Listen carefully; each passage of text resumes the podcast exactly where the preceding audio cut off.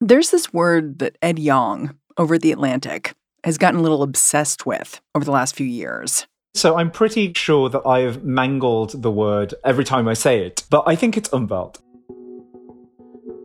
Umwelt is a German word for the idea that each creature exists in a sort of perceptual bubble, a version of the world only they can experience.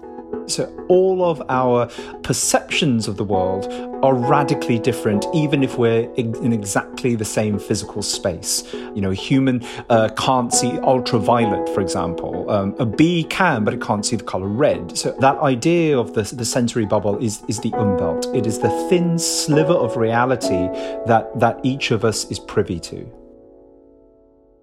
Once he started thinking about Umwelts, it was impossible for Ed not to see them at work all around him, creating interspecies chaos. He couldn't look at funny animal videos online without being struck by the way humans seem to be totally misunderstanding the animals all around them. I remember watching this TikTok video um, showing a, a, male Argus pheasant, um, a kind of a peacock-like animal with beautiful feathers, displaying at a female. Female's walking across in front of him, seemingly looking away. And the joke was, you know, this, this pheasant is doing everything he can to attract her attention, and she doesn't care. Well, birds have eyes on the sides of their heads, their, their field of view faces laterally. So the bird could be facing away and looking directly at the performing male. Like it's a very simple example where our inability to think about the lives of other animals prevents us from sort of understanding what is happening in nature. When you say it like that, I just think the way I perceive the world is the world. You're telling me I'm wrong. I am telling you you're wrong, but it's very understandable that you think that because our senses provide us with the fullness of our subjective experience, um, and that experience feels complete. You know, it's not like I'm sitting here thinking there are like gaps in my vision, or there are, you know, I'm, I'm pondering the things I can't smell. My experience feels total, but that totality is an illusion. But there's a problem here. Ed says this illusion has led us to move through the world like we are the only ones there. And animals can't articulate just how devastating this has been for them. There are also things we do that have much grander consequences. Um, we have flooded the world around us with light and with sound. And these, when they occur in places and at times where they don't belong, um, are sensory pollution. They're, they're stimuli that are drowning out the cues that animals rely on, that are distracting them from the, the stimuli that they need to pay attention to, with devastating and sometimes fatal results.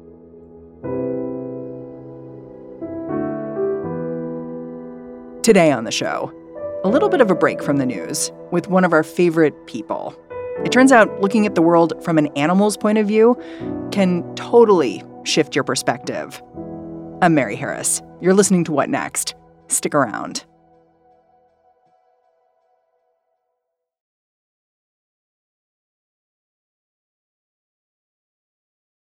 To really do this show right, we are going to have to go outside. To you and me, outside sounds something like this. There are some birds in there, some bugs buzzing around. But Ed Yong says there are so many things you are not hearing right now, even if you try. And Ed, he's tried. So I asked him to help me try, take me inside the sensory experience of one other animal. We started with bats, because why not? Ed went all the way to Wyoming's Grand Teton National Park to understand their sensory world. He says, What you're hearing right now, it's just a piece of what a bat would experience in the outside world. Yeah. So, firstly, bats can see. It's a myth that bats are blind, but they can also operate in pitch blackness, even when there's no light to be had. Even in a sealed room, a bat can avoid obstacles and catch an insect from the air. And it does that through a skill called echolocation. It produces high pitched calls that bounce off the objects around it, and it then listens out for those echoes.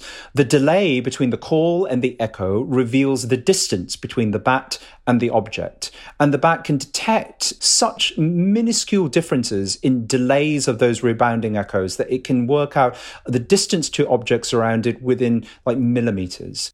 Even when you say that out loud, like I can't imagine it, it just kind of breaks my brain to think about seeing in that way it's extraordinary. Um, you know, we're, we're really thinking about navigating through through sound. You know, it's hard enough to to imagine doing this without like thinking about really what the bats are doing. A, a bat can make up to 200 pulses a second in some species, each one giving a snapshot of the world around it, and it can be so precise that they tend to release each call after the previous echo has returned. Now imagine doing that with such fine control that you can pull that off a few hundred times a second. When you wrote about it, you put it in this wonderful way. You said when a bat says Marco, its surroundings can't help but say Polo. I loved that. Yeah, right. It's a way of tricking a silent world into revealing itself.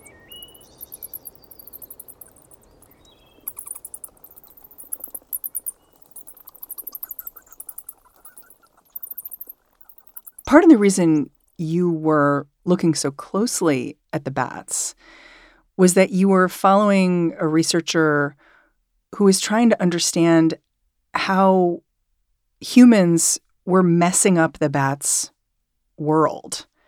And not through the usual ways that we might think about, like pouring chemicals into a stream or having a truck chug out pollution into the atmosphere.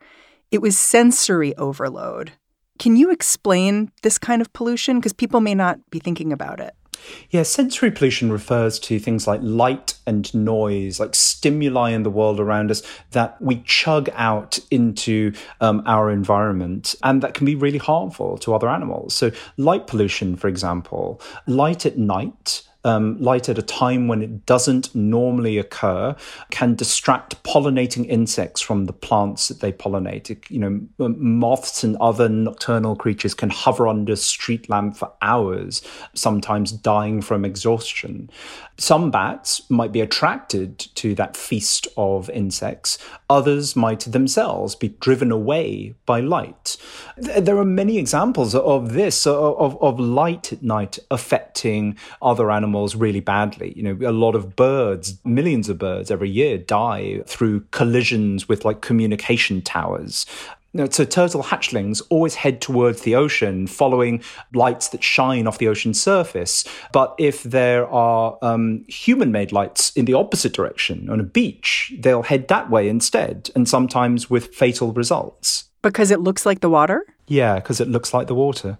That's so sad.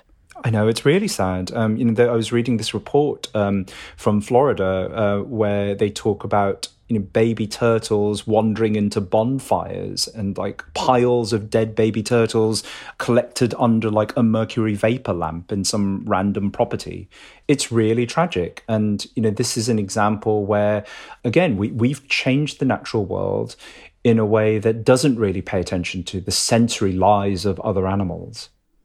Part of what surprised me when I read your work was how quickly the light pollution in particular had expanded. Like, I think you cite a researcher who yeah. said in 2001, you know, 25% of the world was sort of drowned in light pollution. By 2016, it was like 83%. Yeah. It just seems like a really fast change. How did that happen so quickly? Well, there's just a lot more of us. there's um, there's more people A move towards more urban settlements. Light abounds to a greater degree than it used to.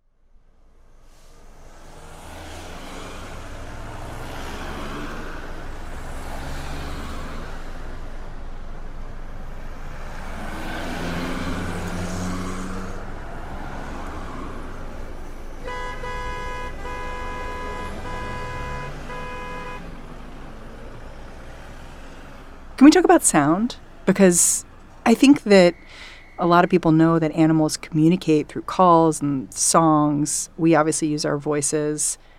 How are humans disrupting how animals communicate with each other? Yes, noise pollution is you know, just as important an issue as light pollution is. We absolutely fill the world with noise from traffic, from aircraft, from the sounds of industry, sometimes you know, just from the sounds of our own voices.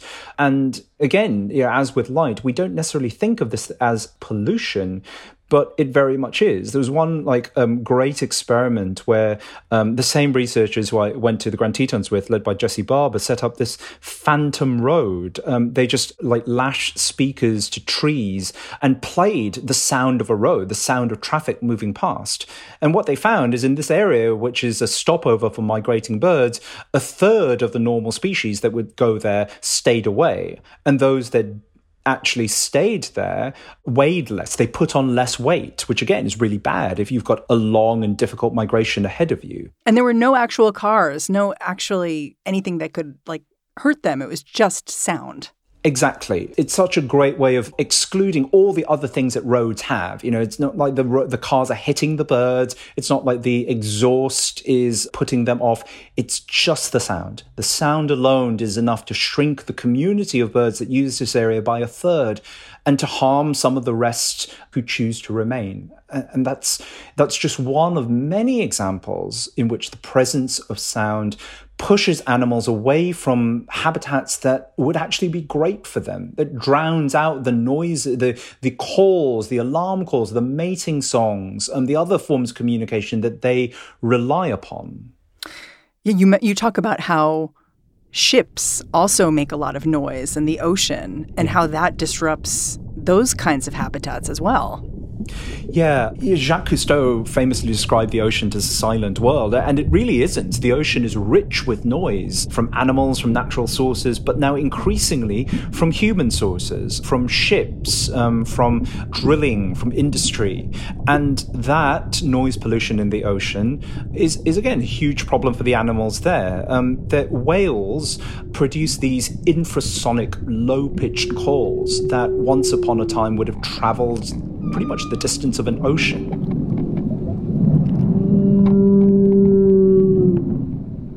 You know, whales might have been able to hear each other whales over vast and almost unimaginable distances. But that range has been massively shrunk over recent decades because um, I think it's something like a 30 fold rise in shipping noise as the ocean gets louder, the range over which animals can hear each other decreases.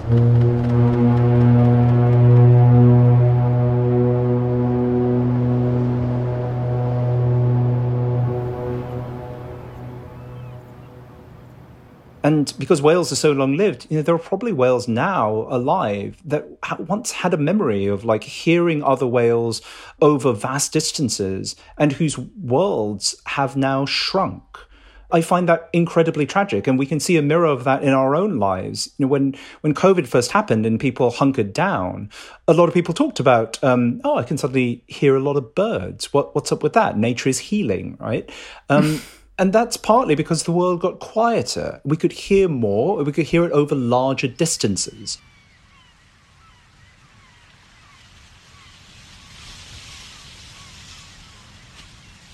This is why I say sensory pollution, light and noise pollution, is the pollution of disconnection. It severs us from the cosmos, from the animals around us, you know, from the nature that surrounds our lives. We become oblivious to it.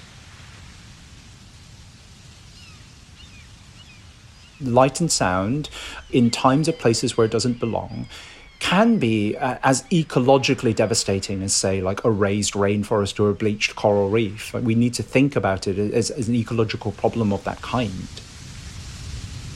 After the break, why sensory pollution might be easier to address than you think, if we just have a little empathy.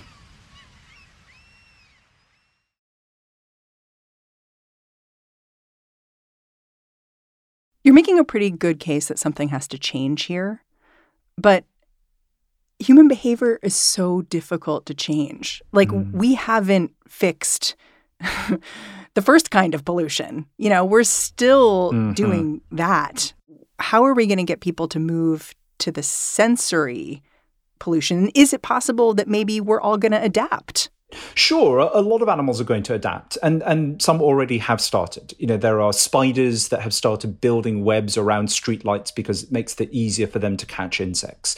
Great news for them; they're going to thrive in this in this modern world.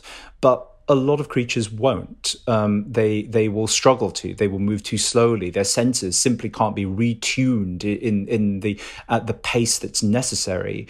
And the studies that have tried to look at these kind of net effects tend to find that the communities get smaller and just more homogenous. So we're, we're flattening um, the sensescapes of the world too by pumping all this light and noise out. And um, what we're going to end up with is a more impoverished world, a less diverse world. And I, I think that's going to eventually ricochet back onto us. But one thing that differentiates sensory pollution from a lot of other ecological problems is that it should be relatively easier to fix. You mean because we can just turn off the lights? Uh, basically, yeah. You know, sometimes it's really as easy as flicking a switch or getting an engine to spin more slowly. This isn't like, say, plastics, which are going to continue being a part of the environment even if we switch off all production tomorrow. Light and sound pollution in the main just disappear if we decide to make them disappear. It's an immediate ecological win. And it's a very, very rare example of an ecological problem that can be immediately and, and dramatically reduced if we have the political will to do so. Can you give me some examples of folks who are trying to address this sensory pollution and how it's working? Yeah, so you know, I I went to uh, the Grand Tetons and watched um, a group of scientists do this experiment where they changed the lights in a car park from white, which is pretty standard, to to red, which seems to be better for a lot of wildlife. It was incredible. Like once the lights changed, I felt like I could see a lot further. I felt I could see more than I used to. And I looked up and I could finally see the stripe of the Milky Way, like our own galaxy stretching across the sky. I've never seen that in the Northern Hemisphere before, and it was achingly beautiful.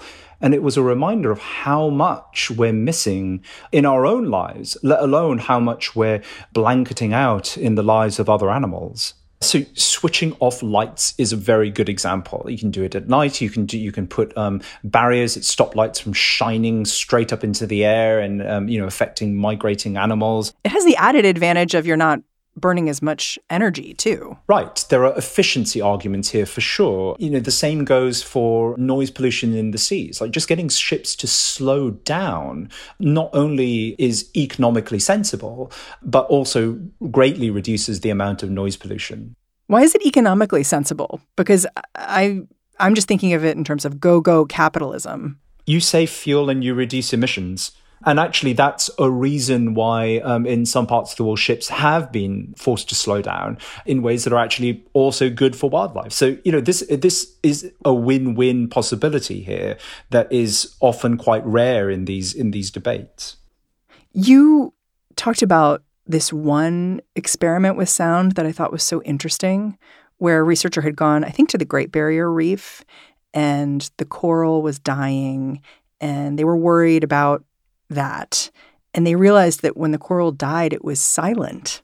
Mm-hmm. And that was a problem because yeah. animals used the sound. What did they do to try to fix the problem? Yeah, so coral reefs are, are actually like thrumming with, with noise. Um, they have a lot of other creatures living inside them, and the, those creatures make a lot of sound, and that sound guides baby fish back to the reef from the open ocean where they uh, spend their early life if the sound doesn't exist, the fish won't go back to the reef, and the reef becomes more impoverished by simply putting speakers in parts of um, bleached coral reef and playing recordings um, from those same reefs at a time when they were healthy and full of noise these researchers found that um, fish were more likely to return to these areas, and the areas were healthier as a, as a result. Now, you know, to be clear, this is a, a very much a pl- sticking plaster solution. If we continue letting climate change run amok, the, the, coral reefs are not going to be happy. And you know, a coral reef is a big place. You, you're not going to be able to string up speakers all around it. But this does show how like thinking about the senses of other animals can lead to possible solutions for preserving or giving um, uh, uh, degraded habitats the best possible chance of recovering. It can't be the only thing we do, but it's absolutely part of the things we could do. And it, it flows from trying to understand the umwelt of other animals. You use this term rewild to describe the potential results of this process. And it's really tantalizing that humans like us who've done so many things wrong could be the people who make the planet primal again. But I can't help but think like we never know the consequences of human intervention until it's too late. And if we're manufacturing wild conditions, like won't we just do it wrong? All over again? Doesn't it just make them inherently unwild? Yeah, this is a great question. Um, I, I do think that, yes, we have a history of like trying for ecological solutions that have massively backfired. I don't think that's the case here because I think these problems have been pretty well studied. You know, I'm not telling you anything that isn't based on like decades of work by a lot of um, dedicated people. I, I think we've got a good basis from which to act. And then the question becomes like, if we act, are we not just imposing a different kind of artificiality upon the world? I, I think that that framing, though, does put humans as being separate from the world around us. You know, and a lot of like conservation messaging is sort of does does implicitly buy into that. You know, it, it describes um, nature is something that we are not a part of and that we must remove ourselves from. I'm actually not arguing that. I'm arguing from the basis that we are part of nature, like that we are an inextricable part of the natural world. We just need to find ways of living with other animals in the same space and that we can do that. We don't have to fill those spaces with light and noise. The, the solutions are not animals cannot live near human settlements or we must pull ourselves away from where animals are. It's that we can be very sensitive to their senses and change the ways we operate so that we can coexist. And I think that coexistence is, is necessary. You know, it's it's it's the only way we're going to protect um, the natural world on a planet where like we also have to exist and thrive. I think that is possible. And part of the point of this book is to say that like wilderness, the concept of wildness, is is not removed from us. It is literally in our backyards. It's it's something that surrounds us all the time in, in the wilds of the umwelt and of other creatures. We can be respectful of that and we can understand and tap into that without needing to pull ourselves away from it.